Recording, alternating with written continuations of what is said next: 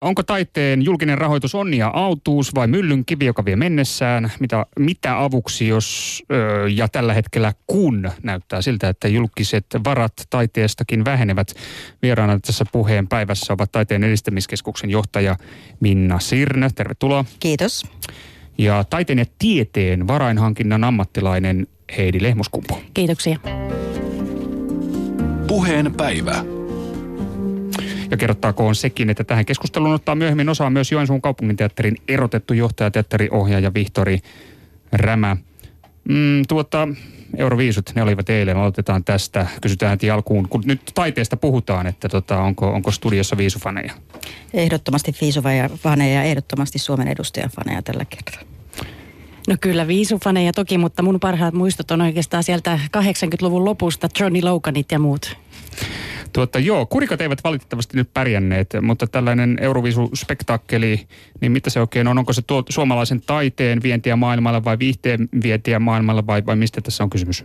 No varmaan sekä että, että se on myös suomalaisen osaamisen vientiä, että aikoinaan kun Suomi esimerkiksi järjesti Euroviisut, niin vaikkapa valotaidetta osattiin samalla ihan uudella tavalla viedä. Ja tuottaessa jos nykyään katsoo, minkälainen valoshow, valotaideteos itse asiassa Euroviisut on, niin se lähti itse asiassa Ylestä ja Helsingistä. Kyllä joo, ja sitten semmoinen tietysti areena uusille kyvyille. Eli kyllähän meillä on ollut siellä Saara Aaltoa ja muita, ketkä on vuosien mittaan päässyt kokeilemaan tätäkin areenaa. Mm, mutta onko tämä nyt siis taidetta vai, vai ihan vaan puhdasta viihdettä massoille? Euroviisut. No, tämä on varmaan sellainen keskustelu, joka äh, aina aikalaiset on pikkasen vaikea, vaikea tuota päättää, että kummasta on kyse sitten. Että ehkä nuo jälkipolvet päättää. Mä oon aina sanonut, että aikoinaan Mozart oli ehdottomasti viihdettä eikä niin, ja populaarikulttuuria ja parisataa vuotta myöhemmin ää, hovikelpoista korkeakulttuuria. Että, että on tietysti se rajavetäminen aina vaikeaa. Joo, samaa mieltä rajavetäminen on ihan hirveän vaikeaa ja, ja tästä saisi tuntien pituisen keskustelun pelkästään tästä aiheesta. No niin, ehkä tähän aiheeseen vielä tässä, tällä tunnilla myöhemminkin palataan, mutta Heidi, varainhankinnan ammattilainen, se on komea titteli, mutta menikö se oikein? Kyllä se meni, eli on opiskellut New York Universityssä Fulbright-stipendiaattina varainhankintaa ja tehnyt siitä tutkinnon. Aiemmin tutkinnot oli tuolta kauppatieteelliseltä puolelta ja tämä on nyt se, mitä mä teen sekä tieteen että taiteen saralla. Tällä hetkellä Helsingin yliopistossa, oliko se niin, että lääketieteellisessä tiedekunnassa? Kyllä, lääketieteellisessä tiedekunnassa olen siellä johdon tukena tekemässä tätä sekä kehittämistyötä että sitten käytännön asioita. Ja sivutoimisesti toimin varainhankinnan konsulttina. Ja taidekenttä on tuttu? Taidekenttä on tuttu laulan myös itse sivutoimisesti, eli, eli on lähellä sydäntä. No niin, näitähän luonnehditaan näitä Yle Puheen studiossa olevia mikrofoneja karaoke-mikrofoneiksi, niin tässä voisi antaa tietysti pienen näytteen. Mutta... Tuota- ai ai, pelottava, pelottava ajatus. Pakko mainita tässä kohdassa, että itse olen ollut perustamassa eduskunta-aikoinaan kerhoa ja se varmaan tulee mun hautakiveenikin vielä muistokirjoituksena, eikä välttämättä taiteen saralta. Tuliko se Minna Sirne nyt sitten se näyte sieltä mikrofonista? Ei, ei tällä kertaa.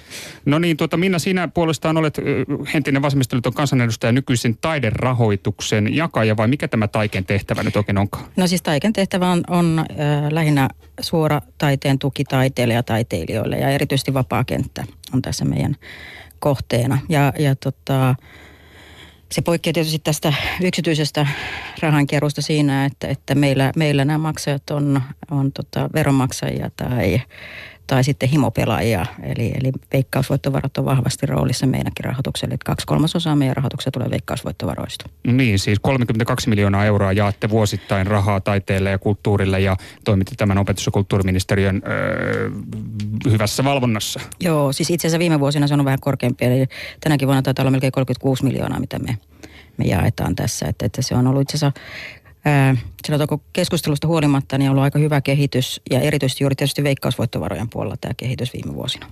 Tota, no, tämä, tämä kenttä hieman tässä, jos sitä vähän avaat, kuinka lavea se teidän rahoituskenttä on? No siis meillä periaatteessa ö, ö, Rensujevin Kaija on tehnyt, teki taanoin tutkimuksen, joka siis taiteen edistämiskeskuksen erityissuunnittelija teki taanoin tutkimuksen taiteen, taiteilijan asema 2010, jonka mukaan arvio on, että Suomessa on noin 21 000 ammattilaista, taiteen ammattilaista. Jos ajattelee, että meille tulee 14 000 hakemusta vuodessa, olkoonkin, että siellä on myös samoja hakijoita ja olkoonkin, että siellä on myös sitten niiden taiteilijoiden myödystämiä yhteisöjä, jotka hakee, niin, niin aika iso kenttä on kuitenkin niin kuin meidän kautta rahoitettavia, rahoitettavia tai, tai ainakin rahoitusta hakevia. Hmm. Ja se potti, mikä sieltä liikahtaa eteenpäin, niin se on tietysti osin suomalaisten pelaajien potti, mutta joka tapauksessa se on julkista rahaa. Kyllä, julkista rahaa ja samalla lailla kuin tieteen, tieteen liikunnan ja nuorisotyön ja tutkimuksenkin rahat on osittain aina myös ollut täältä. Ja itse asiassa äh, liikunnan puolella taitaa olla pääosin veikkausvoittovaraa. No niin, tämä on vanha story. Suomessa tärkein taiteen ja kulttuurin rahoittaja on opetus- ja kulttuuriministeriö, eli julkinen äh, taho. Taiteen ja kulttuurin osuus valtion budjetissa vuonna 2013 oli noin 434 miljoonaa euroa, siitä 52 prosenttia suurin piirtein rahoitetaan veikkausvoittovaroilla. Se on joka tapauksessa aika, aika pieni potti, jos miettii tuota kokonaisuutta valtion budjetissa, mutta hyvä tuokin. Amerikassa tilanne on toinen. Siellä julkinen raha ei samalla tavalla dominoi taidekenttää kuin Suomessa. Heidi, sinä tunnet tämän maailman ja olet sitä mieltä, että Suomessa pitäisi ehdottomasti ottaa oppia siitä, miten Amerikassa toimitaan. Joo, kyllä. Eli Amerikassa sanotaanko esittävän taiteen organisaatiosta semmoinen vajaa puolet heidän tuloistaan tulee varainhankinnan kautta, eli yksityisiltä lahjoittajilta, yrityksiltä tai säätiöiltä. Ja, ja sanon nyt heti alkuun, että en, en sinällänsä usko tällaiseen, että Amerikan malli sinällään sellaisenaan Suomessa toimisi, mutta sieltä ehdottomasti voidaan ottaa vinkkejä ja soveltaa niitä täällä Suomessa. No mitä vinkkejä meidän pitäisi sieltä ottaa? No, Suuren veden takaa. Joo, aivan. Itse näen, että varainhankinta on ennen kaikkea tällaista pitkäaikaisten suhteiden luomista ja se on nyt kaikista se tärkein pointti tässä. Eli, eli ajatellaan pitkäjänteisesti ja suunnitelmallisesti. Ja, ja meillähän Suomessa on niin kovin vähän ihmisiä ja kovin vähän yrityksiä ja säätiöitä, jolloin meidän täytyy huolehtia siitä, että ne hyvä, hyvät suhteet kestää, koska me ei haluta polttaa siltoja takana. Itse uskon, että varainhankinta on, se edustaa ensinnäkin pyytäjän näkökulmaa ja sitten raha voi tulla monessa eri muodossa. Se voi tulla lahjoituksina tai sitten se voi tulla erilaisina kumppanuuksina, varsinkin yritysten kautta. Ja, ja se, miten, miten sitten lahjoittaja varsinkin ö, antaessaan rahaa ajattelee, niin, niin hänen tulisi ajatella, että se lahjoitus on itse asiassa sijoitus. Sijoitus vaikkapa teatteri, joka voi tehdä parempaa ohjelmistoa sen lahjoituksen avulla. Tota, joo, pureudutaan näihin kaikkiin pointteihin vielä tarkemmin. Minna, siis tällä hetkellä mehän olemme siinä tilanteessa, että julkiset rahat, ne vähenevät. Meillä on karmea kestävyysvaje, jota nyt Sipilä mm. yrittää jollain tapaa ryhtyä eh, selättämään. Olemme pulassa. Taidamme joka tapauksessa olla jossain määrin menossa kohti tällaista Amerikan mallia. Eikö totta? Joo, siis ja itse asiassa siis pitää muistaa, että Suomessa itse asiassa yksityisen rahoituksella on pitempi historia kuin julkisella rahoituksella. Eli meillä on yksityisiä mesenaatteja ollut Kyllä. satoja vuosia ja itse asiassa yksityisiä rahastojakin on ollut pitempään kuin esimerkiksi meidän taidetoimikuntalaitos, joka täyttää 50 vuotta tässä parin vuoden päästä, niin on ollut. Eli, eli meillä on se vankka perinne ja itse asiassa yksityisillä säätiöillä ja rahastoilla on, on vankka rooli jo tällä hetkellä. Ja, ja itse asiassa ilahduttavalla tavalla 80-luvulta lähtien kasvanut rooli tässä taiteen ja kulttuurirahoituksessa. Se problematiikka ehkä tulee sitten siitä, että, että tota, ensinnäkin, että ilmaisia lounaita ei ole. Ei niitä ole julkisellakaan puolella, mutta ei niitä ole välttämättä yksityiselläkään puolella. Eli, eli tietyllä tavalla, että että mitkä on ne reunaehdot tietyllä tavalla siihen. Aikoinaan eräs, eräs tota, teatterikesän johtajista sanoi, kun kysyin häneltä sponsorirahoista parikymmentä vuotta sitten, että joo, että, että eräs kuuluisa pehmytpaperi lue suomeksi vessapaperi.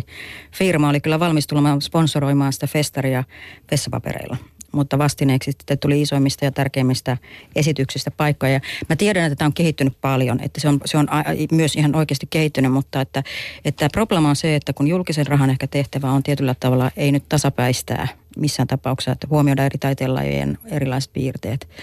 Mutta että meidän tehtävä on kuitenkin ylläpitää ehkä sitä perusinfraa, että on olemassa taiteilijoita ja taidetta. Ja sitten yksityisten rahastojen ja säätiöiden on selvästi helpompi ollut tota, keskittyä ja nostaa uusia ilmiöitä. Niin nyt on mielenkiintoista nähdä se, että kun kansalaiset jo tällä hetkellä rahoittaa merkittävän osan taiteesta ja kulttuurista, se usein unohtuu, että kansalaiset on jo nyt niin kuin merkittävässä roolissa taiteen ja Miten, miten kansalaiset ovat merkittävässä roolissa? Lipputuloilla, pääsymaksuilla muun muassa, mutta ihan myös siis myös tota noin, niin vaikkapa äh, nyt kasvamassa määrin vaikkapa mesenaattitoiminnan kautta. Eli kyllähän se niin kuin on, on selvästi kasvamassa. Niin sitten on mielenkiintoista nähdä, että, että tilanteessa, jossa selvästi tarvitaan ehkä uudenlaista ajattelua myös taiteen rahoituksessa, niin ö, mitkä on ne tietyllä lailla reunaehdot, koska tällä hetkellä vielä esimerkiksi ö, isoin osa yksityistä rahoituksesta tulee teo, isoilta teollisuusyrityksiltä, että, että se ei ole ehkä niin levinnyt vielä kuin se voisi olla. Mutta kuten sanottua, niin varmaan tämä lahjoittamisen perinne on muissakin yhteiskunnan aloissa leviämässä tällä hetkellä pelkästään taiteessa ja kulttuurissa. No niin Heidi, Minna vertasi tässä nyt yksityistä rahoitusta vessapaperia. Eikä verrannu. Tämä oli ihan, ihan mahtavaa ja oikeastaan sormet alkoi al- alko syyhytä, koska tässä on nyt erittäin hyvä, että otit tämän esille. Mm. On kahdenlaista rahaa sanoisin, että on lahjoitusrahaa, joka lähtökohtaisesti on vastikkeetonta. Eli, eli silloin siihen mm. ei, ei kuulu se, että lahjoittaja pyytää ja vaatii, että jotakin tiettyä asiaa pitäisi tapahtua, vaan hän antaa sen rahan ja hän uskoo, että vaikka teatteri tai museo osaa sen parhaalla tavalla käyttää. Mutta sitten on ihan eri asia nämä kumppanuudet ja, ja ää, niissä täytyykin ajatella niin, että se on molemmille vähän semmoinen win-win yhtälö, mm. että molemmat hyötyy. Ja silloin, silloin tavallaan tämä vessapaperiyhtiö ajatteli tätä kumppanuusnäkökulmaa. Mutta jos he olisivat ikään kuin lahjoittanut lahjoituksena, niin silloin he olisivat varmasti tyytynyt siihen, että, että se näkyvyys on pikkasen toisenlaista ja vessapaperita ei vaikka ole produktiossa mukana. Joo, ja siis kyllähän tämä on ihan oikeasti, että, että, että kyllähän taide ja kulttuuri ja aika moni muu elämänsektori on paljon jäljessä vaikka urheilua.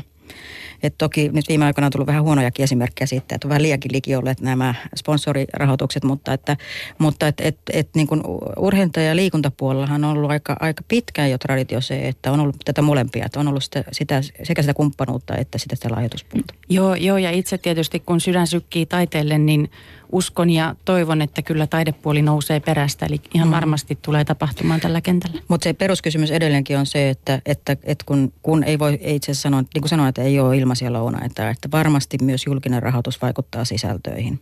Ihan varmasti, että, että mitä asioita nostetaan, mitä rahoja tuetaan, niin, niin tota, se, se peruskysymys on, että kun perustuslaki takaa taiteille tietyn autonomia ja vapauden, ja erityisesti huol, pitää huolta siitä, että se sisältöjen niin kuin määrittely on taiteilijoiden itsensä käsissä, niin äh, puhutaan lahjoituksista tai kumppanuuksista tai vaikkapa julkisesta rahasta, niin varmaan kuitenkin hyvä pitää mielessä se, että, että millä ehdoilla ja mitä tuetaan. No, tota, Heidi, sinä olet viettänyt aikaa Yhdysvallassa, niin eikö se kuitenkin se mentaliteetti ole aivan selvä Yhdysvaltain ja, ja Suomen tällaisen pohjoismaisen, pohjoismaisen mallin tai maan välillä? Siis se, että, että Suomessa ajatus on se, että julkinen raha, se on neutraali rahoittaja, se on neutraali taho ja yksityisellä rahalla on ikään kuin aina joku muka ketun häntä kainalossa.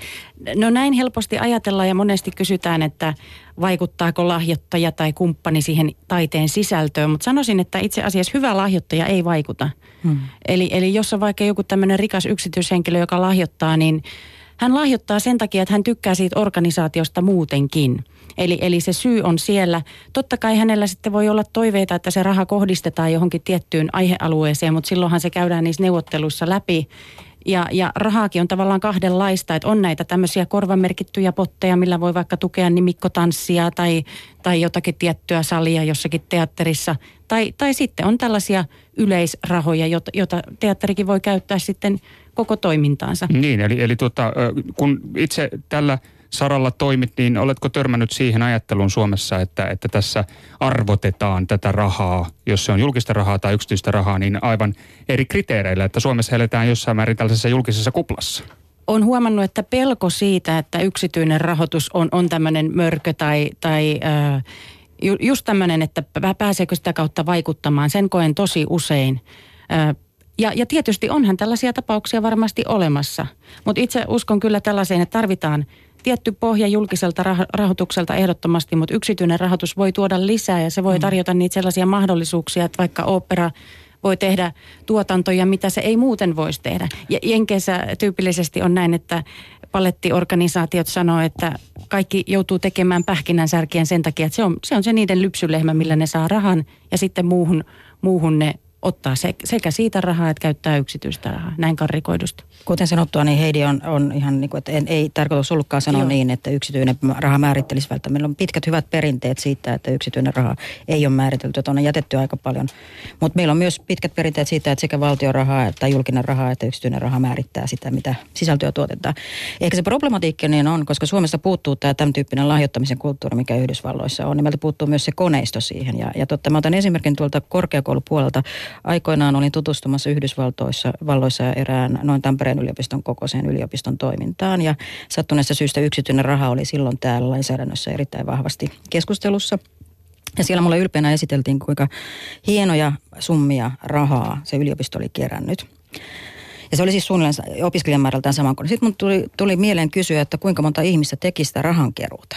Niin se oli saman verran kuin Tampereen yliopistossa oli työntekijöitä. Kyllä. Eli, eli siellä oli pelkästään sitä rahankeruuta varten massa, joka maksaa sekin, niin tota, saman verran kuin oli opetus- ja, ja tutkimustehtävissä toissa samankokoisessa yliopistossa. Eli tämä on se problematiikka varmaan, että esimerkiksi aika pienellä määrällä taiteen, taiteen yhteisöjä on tällä hetkellä mahdollisuutta palkata edes tuottajaa, saatika sitten sitä, joka ehkä tätä rahoituspuolta hankkisi. No, tämä on Heidi sinulle varmaan täysin joo. arkipäivää tämä kokemus. Joo, joo, kyllä. Näinhän se juuri on. Ja tuota, Amerikassa vaikka onko Harvardin yliopistolla taitaa olla joku 700 varahankkia, niitä on hurja määrä.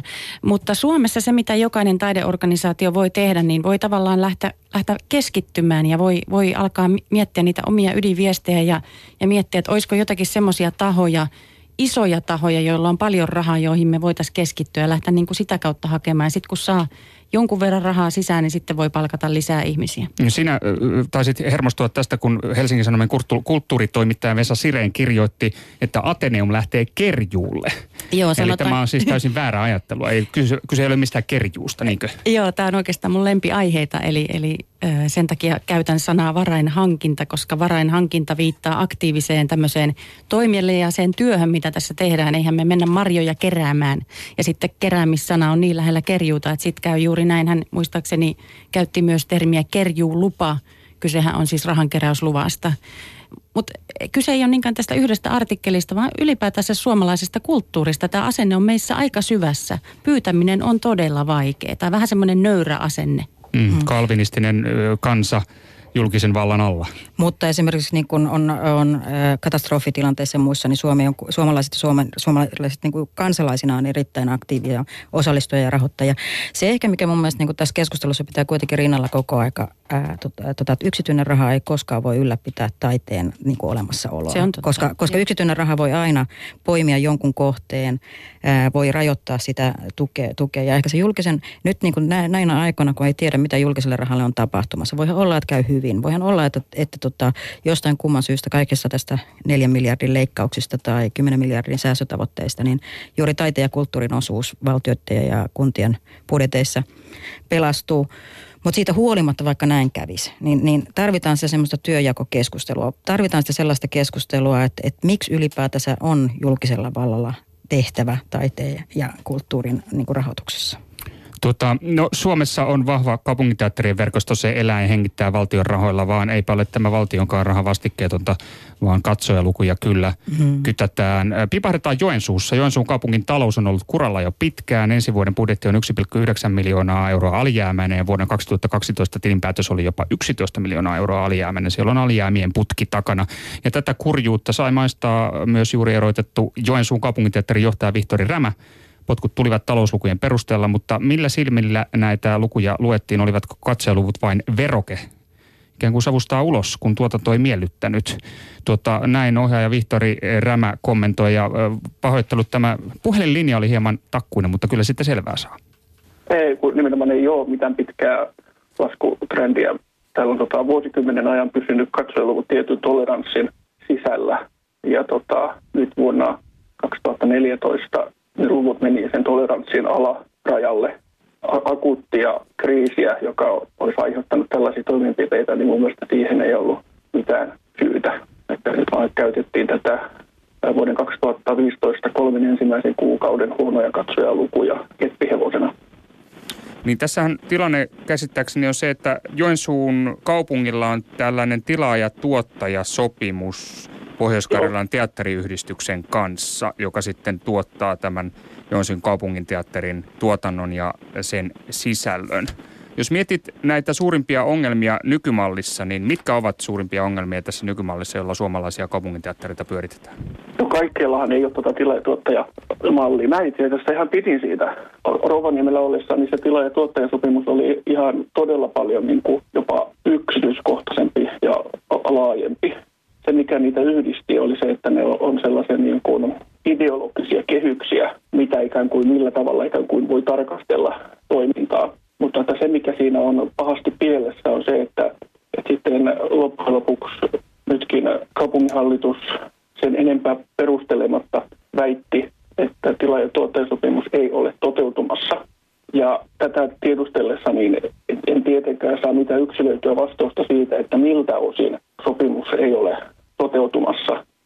Olen melko varma siitä, että ei kaupunkia tai oma hallitusta kiinnostanut se, että toteutuuko ne yhteistoiminnalliset teokset eri yhteisöissä tai kaupunkilaisten osallisuutta korostavat teokset. Ei, ei heitä kiinnostanut loppujen lopuksi tämä, vaan loppujen lopuksi heitä kiinnosti vain se, että, tota, että paljonko on katsojia. Mitä mieltä olet? Onko julkinen rahoitus onni ja autuus vai myllyn kivi tällä hetkellä, joka vie mennessään? Se ei saisi olla kumpaakaan, mutta tällä hetkellähän se on myllynkivi tilanteessa, jossa kaupunkien päättäjät haluaa omia koko valtionosuusrahan itselleen ja yrittävät määritellä niitä teatterin tekemisen ennakkoehtoja omasta kapeasta näkökulmastaan. Niin sitä kauttahan se on nimenomaan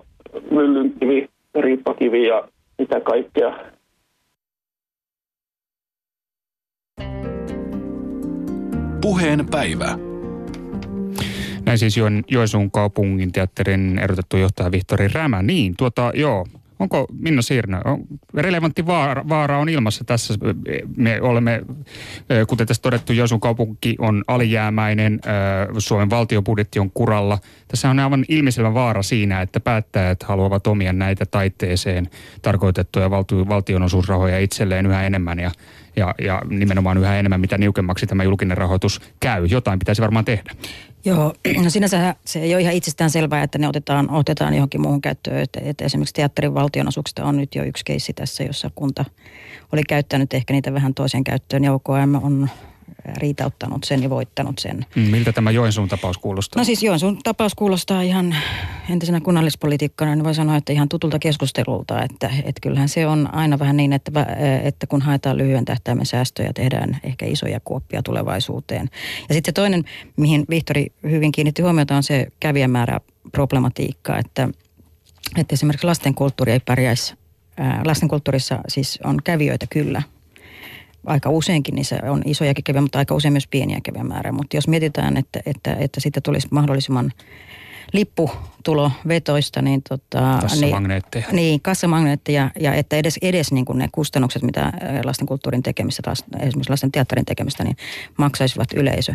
Niin mä väittäisin, että meillä romahtaisi kävijämäärät täysin. Eli, eli siis tietyllä tavalla sillä julkisella tuella, jolla saavutetaan jotain muuta hyvää, niin pitäisi olla muitakin mittareita ja onkin muita mittareita totta kai kuin se, se lipputulot.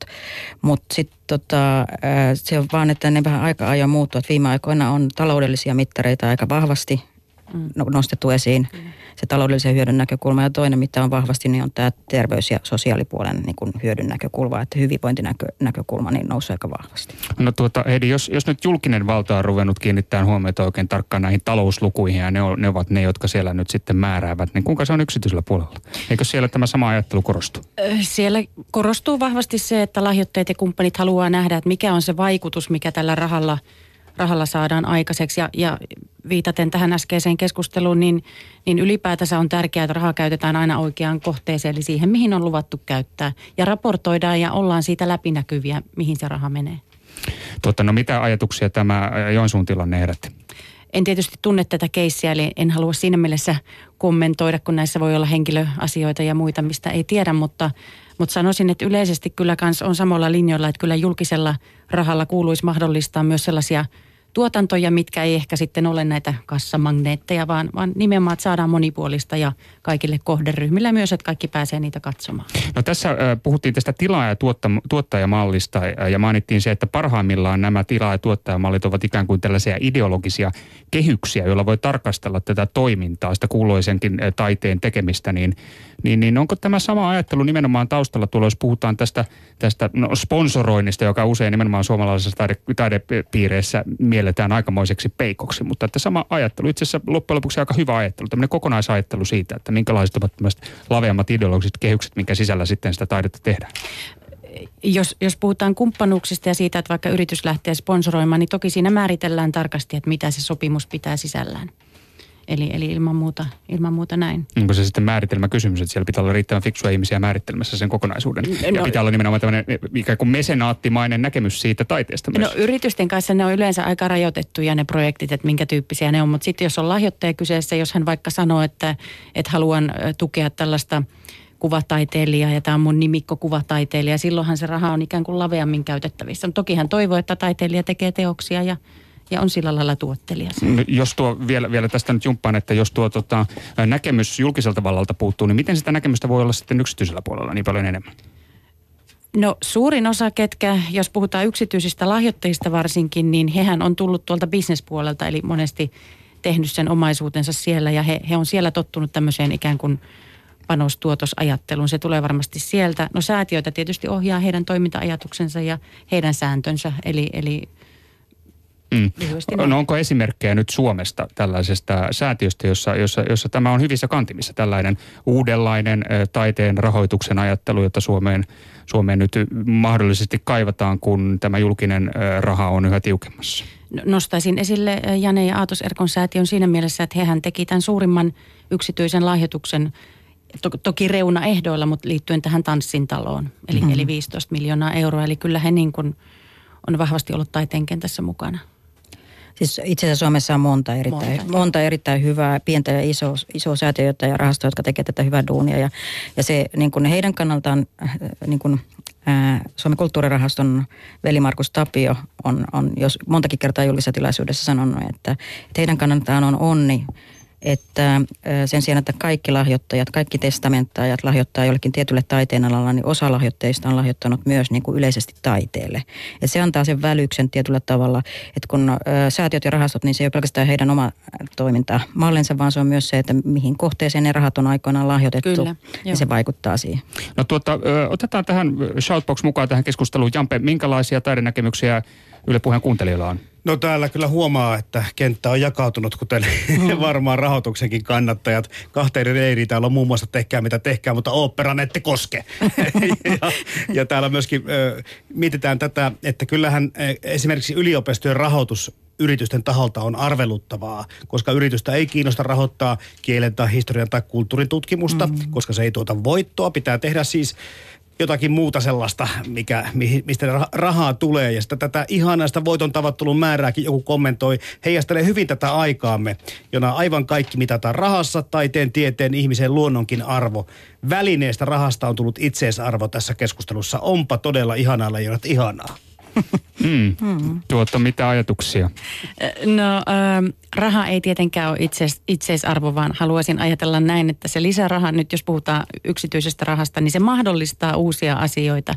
Ja, ja mitä tuossa viitattiin yliopistoihin, niin varmasti on näin, että eri tieteen aloilla on, on, toisilla on helpompaa ja toisilla vaikeampaa hankkia sekä yritysrahaa että sitten lahjoituksia, mutta, mutta varmasti jos ollaan innovatiivisia, niin sieltä löytyy keinoja. Kyllä Helsingin yliopistokin on pystynyt saanut itse asiassa kasaan semmoinen lähemmäs 15 miljoonaa euroa, eli, eli kyllä, kyllä siellä on ollut ja ei kaikki ole tullut lääketieteelle, eli kyllä, kyllä siellä on tapahtunut. Niin kuin sanottu, että, että se tietyllä tavalla se, niin kauan kuin me pelataan ää, julkisella rahalla, kaikkien meidän veronmaksajien rahalla ja sitten muutama hetken vielä niille himopilaajien rahoilla, niin tota, tai meidän lottaajien rahoilla, niin, tota, niin, ää, niin ää, kuitenkin periaate on niin kuin kaikessa julkisessa rahoituksessa, että, että, että tietyllä tavalla se yleinen hyvä pitää jakaa myös niille, jotka sitä tietyllä tavalla ka- kaikille kansalaisille. Se problematiikka tulee juuri siitä, että aina kun on yksityistä rahasta kyse, niin on mahdollisuus valita ihan toisella tavalla, joka on toisella taas tekee ketterämmäksi järjestelmän. Että, että ihan oikeasti on viime aikoina esimerkiksi yksityiset rahastot ja säätiöt pystyneet tekemään ketterästi jotakin semmoisia, mihin me valtiokoneiston edustajat pystytään ehkä viiden, kuuden vuoden päässä. Me ollaan huomattavasti hitaampia tämä koneisto. Mutta sitten se, että kenen vastuulla on se, että kun Mä aina käytän mielelläni, mun lempparikirja on y, y, y, tota yhdistyneiden kansakuntien tämä ihmisoikeuksien sopimus. Sen 27. artikla antaa meille kaikille perustavanlaatuisen oikeuden, ihmisoikeuden tota, taiteeseen ja kulttuuriin niin, niin kenen tehtävä on taata, että tämä oikeus toteutuu. Ja sitä ei, niin kuin suomalaisen ajattelun mukaan, sitä ei voi yksityistää sitä, sitä velvollisuutta sen oikeuden toteutumisen suhteen. No Heidi, jääkö Yhdysvalloissa, Amerikassa, suuressa maailmassa tällainen marginaalitaide jalkoihin, kun siellä luotetaan yksityiseen rahoitukseen?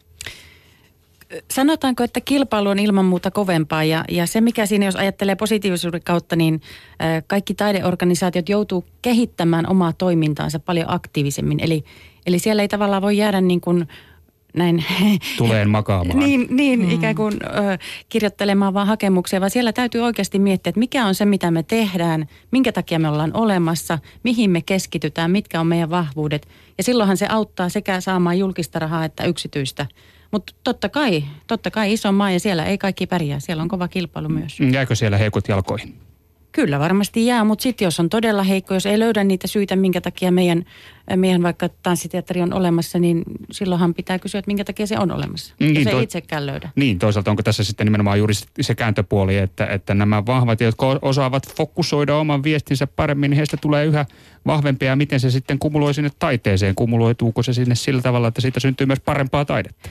Totta kai hyvä taide on kaiken lähtökohta, että eihän huonoakaan taidetta voi pelkällä markkinoinnilla muuttaa hyväksi.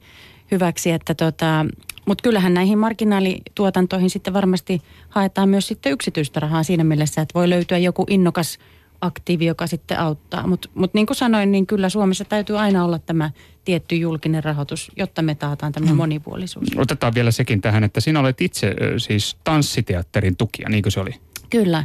Olin äh, Dance Theater of Harlemissa äh, työharjoittelussa ensin, sen jälkeen tein sitä tutkimusta ja, ja tutustuin erittäin läheisesti tähän teatteriin. Ja nähtyäni yhden heidän esityksen ja tultuani takaisin Suomeen, niin ystävän päivänä vuosi sitten päätin itsekin ryhtyä kuukausilahjoittajaksi. Mitä järkeä siinä on?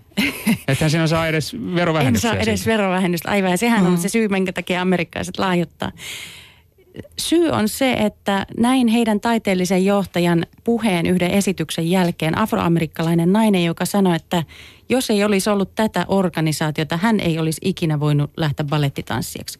Koska se organisaatio takaa afroamerikkalaisille myös tähän, tähän tanssimuotoon mahdollisuuden. Ja se oli niin koskettava ja vakuuttava ja aito. Ja, ja sitten kun mä näin myös erivärisiä ihmisiä siellä tanssimassa, aivan huikean hyvää balettia – niin se kokonaisuus taiteen ja tämmöisen humanitaarisen yhdistelmä mm. sai mut mm. vakuuttuneeksi. Minna, pitäisikö meidän luottaa enemmän tällään valistuneiden yksityisten kansalaisten omaan arviointikykyyn? Ja mehän luotetaankin edelleenkin. Muistuttaisin, että pääsy, pääsylipputulot ja kirjojen ostot on aikamoinen panos tota, suomalaisen kulttuurin tälläkin hetkellä. Ää, ää, tota, se problematiikka mun mielestä tulee tästä Heidin ajattelusta siinä, että, että Yhdysvaltoja ei voi esimerkiksi tanssijoiden koulutuksen suhteen millään lailla verrata Suomeen, koska Suomessa kuitenkin on olemassa julkinen rahoitus olkoonkin, että yhä enemmän siinä on sitä lainarahoitusta ehkä jatkossa mukana, mutta... Että, no, että, se pano... että Amerikasta ei tule korkeatasoista tanssitaidetta. Tulee, niin. tulee, tulee, mutta mä tarkoitan, että, että siis se, se, koko, se on niin kuin taiteen ja kulttuurirahoitusta syvempi se erilaisuus. Eli siellä on jo pelkästään koulutukseen satsaukset on ihan toista tapaa. Että siellä, siellä jo syntymässä joudutaan miettimään, millä, millä rahoitetaan yliopistot ja muut. Ja meillä kuitenkin on tämä yhteisvastuun periaate verotuksen kautta niin kuin vahvasti erilainen kuin mitä Yhdysvalloissa on.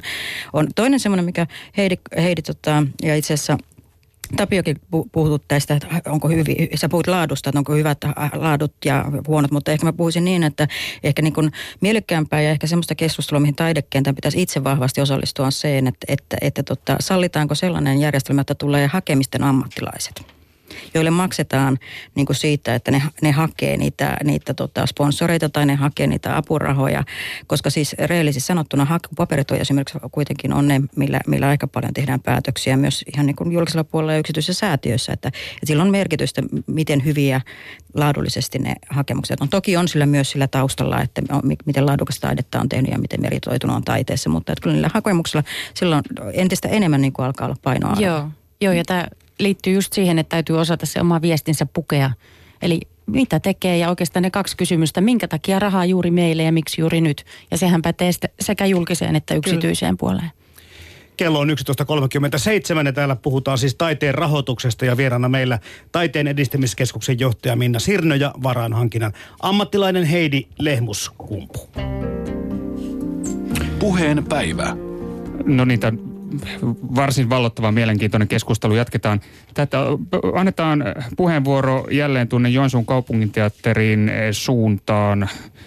Öö, tuota, Vihtori Rämä, Joensuun kaupunginteatterin entinen johtaja, niin hän on opettanut teatteria muun muassa teatterikorkeakoulussa. Minkälaista teatteria julkisin varoin tällä hetkellä Suomessa saa ja voi tehdä? Mikä olisi relevantti vaihtoehto tälle nykymallille?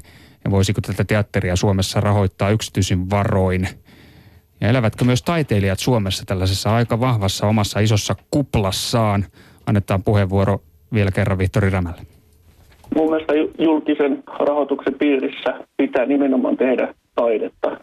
Sen pitää nimenomaan olla se, joka voi tehdä niitä niin sanottuja riskejä. Mulla on aina raivostuttanut teatterijohtajat, jotka selittävät, että, että heillä on rahat niin vähistä, että he eivät voi ottaa mitään riskejä. Ja he sanoo näin muun muassa hankkeiden edustajille, joilla on vuosibudjetti 10 000 euroa ja, ja omalla talolla on miljoonia euroja, niin tällainen niin kuin puhe on todella rumaa ja falskia. Että se ongelmahan on siinä, että ne sekä rahoittajat, mutta varsinkin taiteilijat, teatteritaiteilijat ja vuositalot itse haluavat ikään kuin suojella omat työpaikkansa ja tarjota sen teatterin ikään kuin sille joukolle, joka sitä teatteria on jo tottunut käyttämään.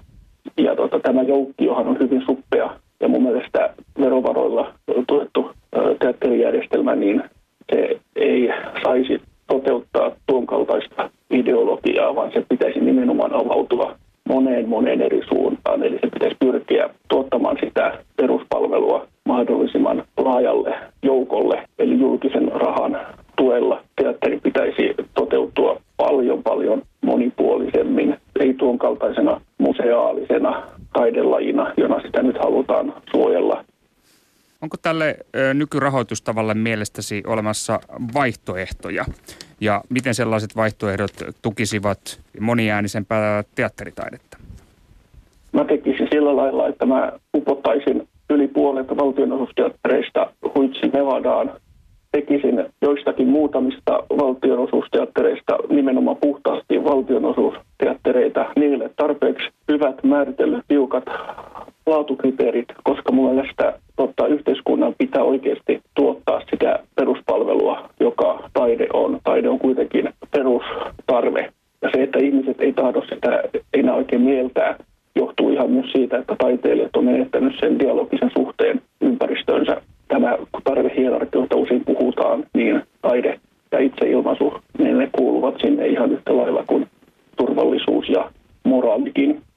Mutta sitten rahoituksesta, niin tämän rinnalle pitäisi sitten luoda näitä sekasotkuja, sekamalleja, jossa sitten yhdistyy erilaisten säätiöiden, kuntien, valtion ja yksityisten rahat. Voisiko Suomessa jatkossa olla mahdollista rahoittaa esimerkiksi teatteritaidetta voimakkaammin yksityisin rahoin? Se ihan varmasti voi olla. Se, se on kyllä hyvin, hyvin haastava projekti tähän aikaan, kun eletään tätä aikaa, mitä nyt eletään. Mutta se ei tapahdu missään niin kuin sekunnissa, koska tota, se traditio, millä tavalla sitä on rahoitettu ja millä tavalla ihmiset ovat myös tottuneet taiteen ikään kuin, miten he ovat tottuneet sitä käyttämään, niin se ei ole ihan tota, sekunnissa tapahtuva muutos. Tämä on ärsyttää sana tukeminen. Ja siis periaatteessa on ihan rahoittamisesta, että, että tota, jotkut tahot rahoittaa, jos he kokevat sen tarpeeksi tärkeäksi ja mielekkääksi. Mitä se tarkoittaisi ehkä, on se, että myös taiteilijoiden pitäisi ryhtyä siihen dialogiin entistä enemmän. Että mun mielestä niin kuin kaikki tiedämme, mitä se tekee, kun sulkeudumme omiin kupliin ja alamme siellä toimimaan muiden samanmielisten kanssa, niin muista taiteilijoilla vähän sitä samaa vikaa, että ne vähän niin kuin irtaantuu yhteiskunnasta ja maailmasta. Joskus taiteen ehkä kuuluu sitä tehdäkin, mutta taiteilijan ei tarvitsisi sitä tehdä. Eli taiteilijoiden pitäisi muista paljon enemmän osallistua dialogiin myöskin tota, rahoittajien ja ihan ihmisten kanssa, jotta tota, se kuilu, mikä nyt tahtoo olla ihmisten ja taiteen välillä, niin että se syvenisi tämän enempää. Että muista taiteilijoiden on myös ihan turha ruikuttaa, että, että miksei kukaan tajuu meidän taidetta ja me ollaan tosi arvokkaita, mutta kun ne eivät edes itse osallistu kauheasti siihen keskusteluun, niin tota, mun mielestä siinä ei mitään muutosta voi tapahtuakaan. Yle Puhe. Näin siis Joensuun kaupunginteatterin ex-johtaja Vihtori Rämä. Tämä oli jämerä puheenvuoro. Siinä tuli vaikka mitä, muun muassa tämä, että julkisin varoin tuotetaan tällä hetkellä museaalista teatteritaidetta. Mm. mitä ajatuksia heräsi? No ensinnäkin tietysti äh, Vihtorilla oli erittäin vahva puheenvuoro valtioosuusteattereiden roolista. Ja, ja tota, äh, kun tätä nykyistä valtioosuusjärjestelmää 90-luvulla... Niin hän upottaisi sen joo, joo, mut, Nevadaan, joo, joo, joo, joo, ja se on, Vihtorilla on täysin oikeus olla tätä mieltä, mutta, tota, mutta itse, itse niin näen, että, että kun miettii mitä 90-luvulla tapahtui suomalaiselle taloudelle ja kunta- ja julkistaloudelle, niin itse asiassa oli aikamoinen onni näin jälkikäteen ajateltu, että VOS, tämä valtionosuusjärjestelmä, teatterit, orkesterit ja museojärjestelmä luotiin silloin 90-luvulta, koska luotiin samalla koko maan kattava verkosto. Eli sinä puolustat tätä? Mä sanon, että se, se, se on toiminut hyvänä ankkurina se on ollut erittäin hyvä ankkuri, koska usein näiden VOS-toimijoiden tai valtionosuustoimijoiden ää, niin kuin ympärille on muodostunut muutakin pöhinää tai muutakin taiteellista toimintaa. Ää, mutta kieltämättä tietysti se, että se on ollut aika suljettu järjestelmä, mitä alun perin ei ajateltu. Että se lama teki sen, että se järjestelmä sulkeutui. Sehän idea oli, että siellä, siellä on oikeassa liikehdintää edes takaisin sisään ja ulos. Ja nyt muistaakseni taitaa olla niin, että 2000-luvulla on muutama teatteri ja muutama orkesteri päässyt tähän järjestelmään sisälle. Ja sirkus, sirkukselle se avattiin, mutta ei ne oikein oikeasti eikä pääse kuin on rahaa. Niin ehkä niin kuin tietyllä tavalla on se aika, että nyt kun joudutaan taloudellista tekijöistä muutakin miettimään, niin miettimään, että toimiiko tämä nykyinen valtionosuusjärjestelmä oikealla tavalla.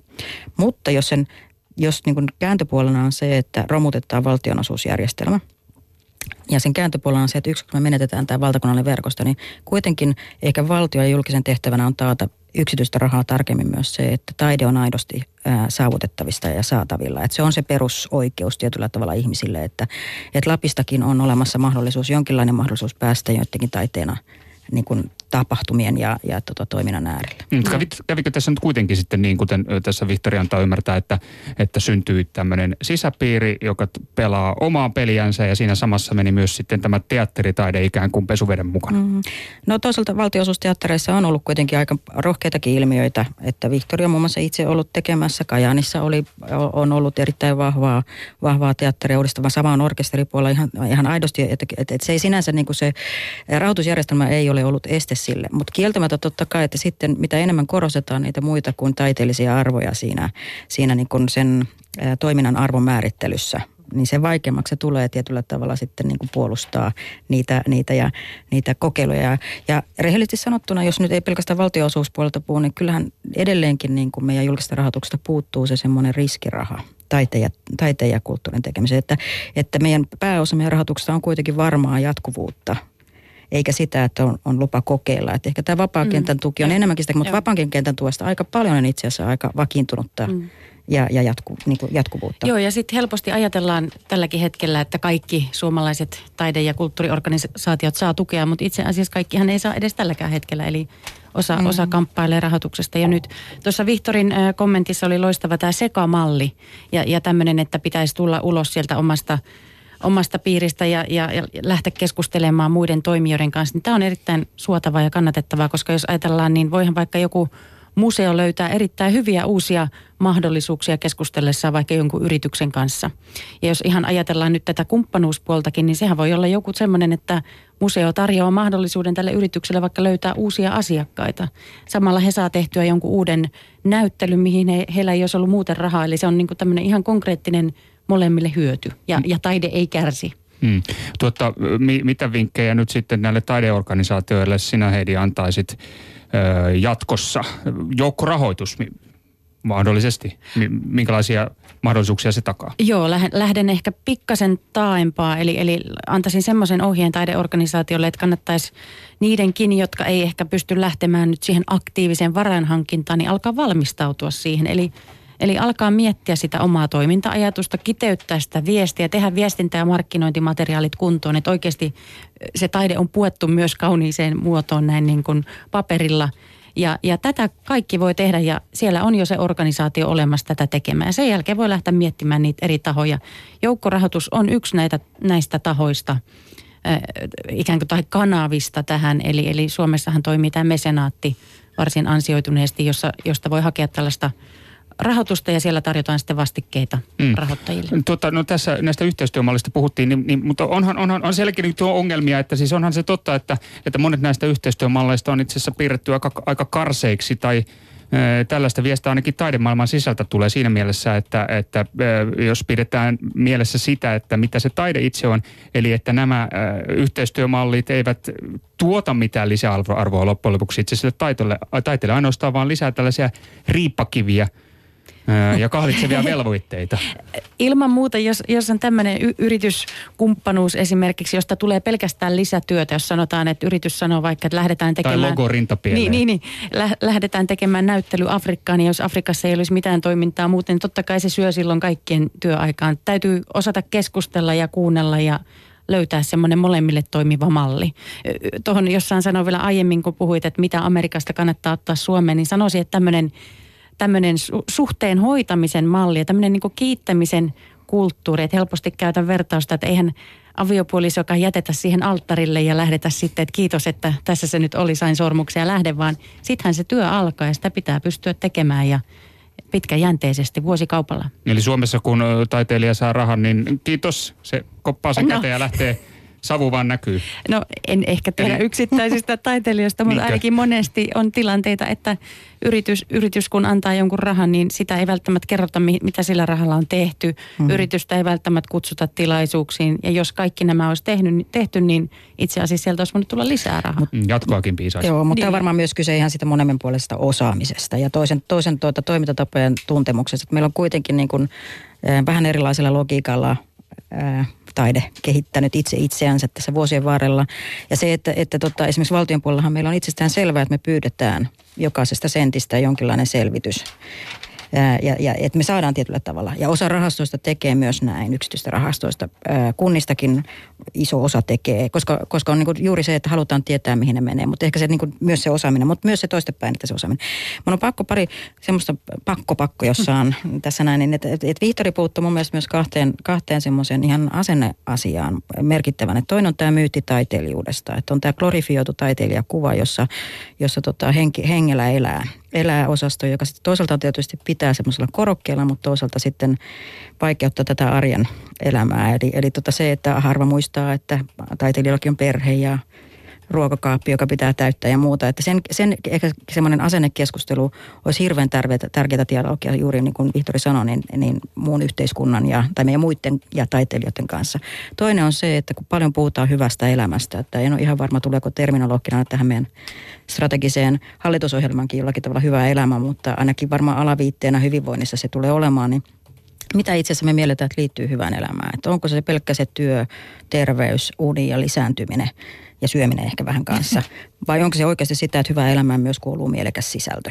Että et tämä on niin kuin tietyllä tavalla se keskustelu, jota tällä hetkellä pitäisi käydä, että ylipäätänsä legitimisoida mitä tahansa, on se sitten yksityistä tai julkista taiteen rahaa. Erittäin tärkeä kysymys, kunhan se ei mene siihen, että ikään kuin taiteen itseisarvo vähenee ja sitten pelkästään kyllä pitäisi näin, olla näitä joo, muita hyötyjä. Joo, kyllä, kyllä. Niin, tuota, taiteentekijät sanovat, että nykyään on helpompi saada rahoitusta, jos hankkeessa maalataan laveita kuvia tästä hyvinvoinnin mm. lisääntymisestä ja siitä, kuinka taiteella tätä kautta on olemassa myös tällainen yhteiskunnan kannalta tuottava arvo. Joo, siis nämä teemat on itse asiassa lisääntynyt. Että et, et, et nythän on esimerkiksi isot rahastot on erittäin vahvasti tulleet tälle hyvinvointikentälle. Meilläkin itse asiassa on pieni pieni raha, joka on, on tota, hyvinvointiterveyskentälle, niin kuin meillä on lasten kulttuurin pieni pieni raha. Eli nämä teemat on tulossa tänne koko ajan. Ja varmaan se ajoittaa sen, että, että joudutaan vähän miettimään, että mikä se on se. Mutta on se probleema juuri, että, että kun tällä hetkellä se taiteen itseisarvo ei ehkä ole se kaikkien meidän jakama ää, jakama niin kuin meidän, jotka maksetaan tietyllä tavalla nämä viulut, on meillä sitten yksityisiä rahoittajia, veromaksajia tai pelaajia, niin, niin tota, että meille kaikille ei kuitenkaan ole ihan, ihan itsestään selvää, että mitä se taiteen itseisarvo arvona tarkoittaa. Niin on helpompi perustella niitä asioita jonkun muun kautta. Mm. Ja tämä hyvinvointi on selvästi nyt ollut viime aikoina se, se toinen on työllisyys, millä myös, että, että he vahvasti kerrotaan, kuinka työllistävä ala, miten paljon se tuottaa bruttokansantuotteeseen verrattuna sijoitettuihin euroihin ja muuta. Että nämä perusteethan tulee niin kuin aika vahvasti jostain muusta kuin sitä taiteen itsensä olemassaolon joo, tärkeydestä. Joo. Ja sitten helposti Suomessa valitsee tämmöinen kulttuuri lahjoittamiseen liittyen, että kaikki näin kärjistään lapsiin, ympäristöön ja kriiseihin suuntautuva on sallittua. Hmm. Eli, eli tavallaan lasten kulttuurikin on ikään kuin sallitumpaa kuin muut, vaikka eihän me voida tällä lailla arvottaa. Hmm. Kaikkihan on tärkeää. No tuota, näkyykö se myös tuolla yksityisellä puolella siis se, että taiteella pitäisi olla joku tuottava arvo ennen kuin sille voidaan antaa rahaa? Kyllä, se siinä mielessä näkyy, niin kuin sanoin aiemmin, tämä vaikuttavuus, eli mitä sillä rahalla tehdään. Ei, ei kukaan halua antaa rahaa, joka menee ikään kuin pimeään säkkiin vaan et pitää pystyä kertomaan, että mitä sillä voidaan mm. tehdä lisää nykyisen päälle. Eli samassa ongelmassa ollaan tässä siis ojasta allikkoon, oli sitten rahoitus yksityistä tai julkista, niin kuitenkin sitten siellä korostuu vain tämä taiteen ikään kuin rahallinen arvo. Ei siis mun mielestä se probleema ei ole se, että, että tota, etteikö ihmiset arvosta taidetta taiteen vuoksi, mutta siinä vaiheessa kun mennään todella jonkun rahapussille, niin pitää olla aika hyvät argumentit, millä sitä, että, että mun brittikollega sanoi vuosi sitten, kun siis Englannissa molemmat sekä konservatiivi että Labour-hallitus leik- on leikanneet aika merkittävästi viime vuosina julkista rahoitusta, niin hän sanoi, että he on nyt tutkineet ja olleet keskustelussa poliitikkojen kanssa, että, että tota, brittiläisistä poliitikoista edelleen on, on kiva – tukea taidetta. Et se on vähän niin kuin, jos saa käyttää... Kiva sa- juttu. Kiva juttu tai seksikäs tai siinä on joku tämmöinen niin kuin hyvän ihmisen lisä. Ja, mutta että brittipolitiikot osa on jo unohtanut, miksi taidetta pitää tukea. Ja meillä on vähän mun mielestä sama tilanne, että me ollaan aika kaukana siitä 60-70-luvun konsensusta, josta joka puolueella oli niin kuin omassa ohjelmassaan, että taide kuuluu kaikille ja taide, taiteella on itseisarvo. Niin me ollaan aika kauas, mitä se 40-50, mutta tähän koskee kaikkea muutakin. Se ihan yhtä lailla koskee terveyttä, meidän, meidän tota, hyvinvointia, ylipäätänsä meidän työelämää, vaikka mitä. Että, että nämä arvot on niin paljon muuttuneet, että, että mä oon joskus sanonut taiteilijajärjestöjä tavatessani, että mitä mä esimerkiksi tarvitsin, kun mä menen eduskuntaan puolustaan taiteen rahoja – niin kuin, ö, budjettirivejä. Ja mä tarttisin sille sen, että mulla ei riitä se, että mä sanon, että taiteillaan itseisarvo, antakaa lisää rahaa vaan että, tai antakaa, pitäkää edes nämä rahat, niin, vaan mä tarttisin itse asiassa oikeasti sen perusteet, että miksi sillä taiteella on itseisarvo ja miksi se on meille kaikista tärkeää. Ja mun mielestä se, se tehtävä pitää olla tietyllä tavalla taiteen kentältä myös tuleva, että se perustelu, että, että, että, että se, on niin kuin, se kuulostaa myös taiteen, taiteilijoilta itseltään sen perustelut, jolloin ei mennä sinne välinepuolelle siinä perustelussa. Ja kyllähän tämä ulkopuolelta tuleva paineet joutuu tavallaan kiteyttämään, että mitä sillä saadaan aikaiseksi, niin sehän on itse asiassa palvelus näille kaikille organisaatiolle, koska kaikki joutuu silloin miettimään, että mihin me se raha käytetään. Eihän se, eihän se tarkoita huonoja asioita, vaan sillä edelleen tehdään niitä sille museolle tai sille ta, taideteatterille, tanssiteatterille tärkeitä asioita. Mm. Tämä yrittäjähenkisyys. Heidi, ollaanko Suomessa huonoja yrittäjiä kautta ovatko suomalaiset taiteilijat tai sitten taideorganisaatiot niitä erityisen huonoja yrittäjiä? Sitäkö tänne kaivetaan? No, no helposti sanotaan tietysti, että taiteilijat on huonoja markkinoimaan itseään, mutta sitten herää kysymys, tarviiko välttämättä? Että et voisiko siinä itse asiassa käyttääkin ulkopuolista apua ja, ja silloin taiteilija voi keskittyä siihen työnsä tekemiseen. No minkälainen se semmoinen relevantti skenaario tässä suhteessa Suomeen voisi olla? Mistä, mistä tulevat ne sadat ihmiset, jotka auttavat poloisia taiteilijoita saamaan oman mm, työnsä näkyviin? No, no onhan näitä erilaisia esimerkiksi osuuskuntamalleja tai, tai yhteistyöverkostoja – Kyllä, ja esimerkiksi tuottajia on koulutettu viime vuosina vahvasti. Että kyllä se välittäjäportaan tulo on, tulo ollut vahvasti Suomessa niin kuin tämän 2000-luvun yksi kasvavia ilmiö. Meidän ongelma on ehkä se, että, että välittäjäporras ei, ei ehkä vielä ole löytänyt sitä tapaa rahoittaa itse omaa olemassaoloansa. Että aika niin. monessa organisaatiossa sitten, kun on tullut rahapula, niin se välittäjäporras on ensimmäinen, joka sieltä on ehkä diskuteerattu pois. Pois. Et, et mm. Se on, se on niin tietyllä. Mutta mun on pakko sanoa myös heidän tapaan, että, että siis mä tunnen erittäin hyviä yrittäjiä, jotka on siis taiteilijoita ja taiteen saralla yrittäjiä. Mutta mä tunnen monta, joille taas ei se sisäinen lehmä ole se yrittäjyys. Et se, on, se on ihan joku muu. muu. Et se on ihan niin kuin millä tahansa muualla, että jotkut meistä on yrittäjä, jotkut ei ole yrittäjiä. Et, et se, on, se on myös mun mielestä niin yrittäjyyden osaamisen aliarviointia, että se laitetaan jonkun taiteilijakunnan niin kuin tehtäväksi ö, kokonaisuudessa, kun ei se ole esimerkiksi kaikkien historian opiskelijoidenkaan tehtävä olla yrittäjä tai lääkäreiden mm. tehtävä olla yrittäjä. Että, että se, on, se, on, se rooli on eri. Ja se, että meillähän on vahvasti taide- ja kulttuurisella yrittäjyyttä. Mutta se probleema on, että taide- ja kulttuurin sisällöt usein on sitä yleishyödyllistä. Niiden tehtävänäkään ei ole tavoittaa voittoja. Ja kuitenkin jos mietitään yrityslogiikkaa, niin yrityslogiikalla on, on kuitenkin mm. jonkin verran tar- tarkoitus myös johonkin tarkoitukseen, vaikkapa oman toiminnan kehittämiseen tuottaa sitä voittoa. Mm. Paitsi jos, jos taiteilija tai taideorganisaatio saa lisärahaa, niin silloin se voi tehdä vaikka niitä vähän marginaaliteoksia, eli se tuotto on ikään kuin siinä. Se on laajempi ohjelmisto. No jos nyt puhutaan näistä yhteiskunnan arvostuksista, niin tulee meidän tämä vanha tarina siitä, nämä Speden tuotannot mm-hmm. ja Eri Kokkosen tuotannot, siis ei tukea, ei julkista tukea, mutta hittejä kyllä. Onko mm-hmm. Suomessa nyt kuitenkin pitkä perinne sille, että julkiseen julkinen valta ei itse asiassa arvosta sellaista taidetta, joka myy? Joo, no tässä tietysti tulee se, että, että vähän riippuu, että mistä julkisen vallasta puhutaan, että esimerkiksi meidän kohdallahan kuitenkin niin kuin yksittäisten taideteosten arvioiden tekee taiteilijat ja taiteen asiantuntijat itse. Eli, eli mulla on suorastaan ihan kielto koskea virkamiehenä ja silloin kun puhutaan yksittäisistä taideteoksista ja niihin kohdistuvista päätöksistä tai yksittäisiä taiteilijoita kohdistuvista päätöksistä. Eli, eli tämä on myös se, että, että, että tietyllä tavalla meidän järjestelmä poiketen vaikkapa monesta muusta järjestelmästä, niin meillä on erittäin vahva tämä taiteen laadun laadun ja taiteen itsensä määrittely taiteilijoiden itsensä käsissä. Ja mun mielestä se on erittäin hyvä järjestelmä, että meillä on tämä vertaisarviointi kuitenkin mukana. Ja tähän on mukana myös yksityisen rahan puolella vahvasti. Eli et allekirjoita tällaista väitettä. No siis niin kuin sanottu, että, että laatukanta on kuitenkin niin, että viime kädessä laadusta päättää taiteilijat itse. Ja sehän on sitä taiteen autonomia, johon se on juuri tarkoitettu. No onko Suomessa tällainen henki, että myyvä taide ei ole sitä arvokasta taidetta?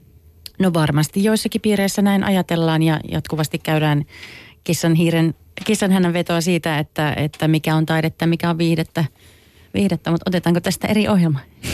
Joo, otetaan se, se vasta kiinnostava ohjelma, mutta tietysti tähänkin ohjelmaan voidaan vielä kysyä sitä, että minkälaisia taiteen kuluttajia te itse olette? Ja nyt rehellisiä vastauksia, ei mitään hurskastelua. No niin, kumpi sanoi ensin? Alo- aloita sä esittämään murheella sen niin, jälkeen. Niin, aivan. No mulla on tämä esittävä taide lähellä sydäntä, eli, eli musiikki, tanssi, teatteri, nämä on ne paikat, missä mua näkee yleensä. Ei Uno Turhapuron elokuvat niinkään. Kyllä, toki, mutta ne oli silloin lapsuudessa. Siis mä oon tämmöinen moninautiskelija, että niin ruokavalionkin suhteen olen myös ruokavalion taiteen suhteen. Ja mun täytyy sanoa, että mulla on tämmöinen ihana piirre, että mun puolison kanssa mulla on noin kerran viikossa taidetreffit. Me ei välttämättä tiedetä vielä aamulla, mihin me mennään, mutta illalla mennään ja katsomaan näyttelyä, elokuvaa, teatteria. Missä orkesteria. viimeksi oli treffit? Viimeksi treffit oli tota, taidemuseossa. Ää, Ja sitten itse asiassa mulla henkilökohtaisesti viimeksi oli treffit Tissit ja kassit näyttelyssä Tampereella. Selvä, sellainenkin näyttely löytyy Suomesta. Kiitoksia oikein paljon vierailusta puheenpäivässä taiteen edistämiskeskuksen johtaja Minna Sirnö Kiitos. sekä taiteen ja tieteen varainhankinnan ammattilainen Heidi Lehmuskumpu. Kiitos.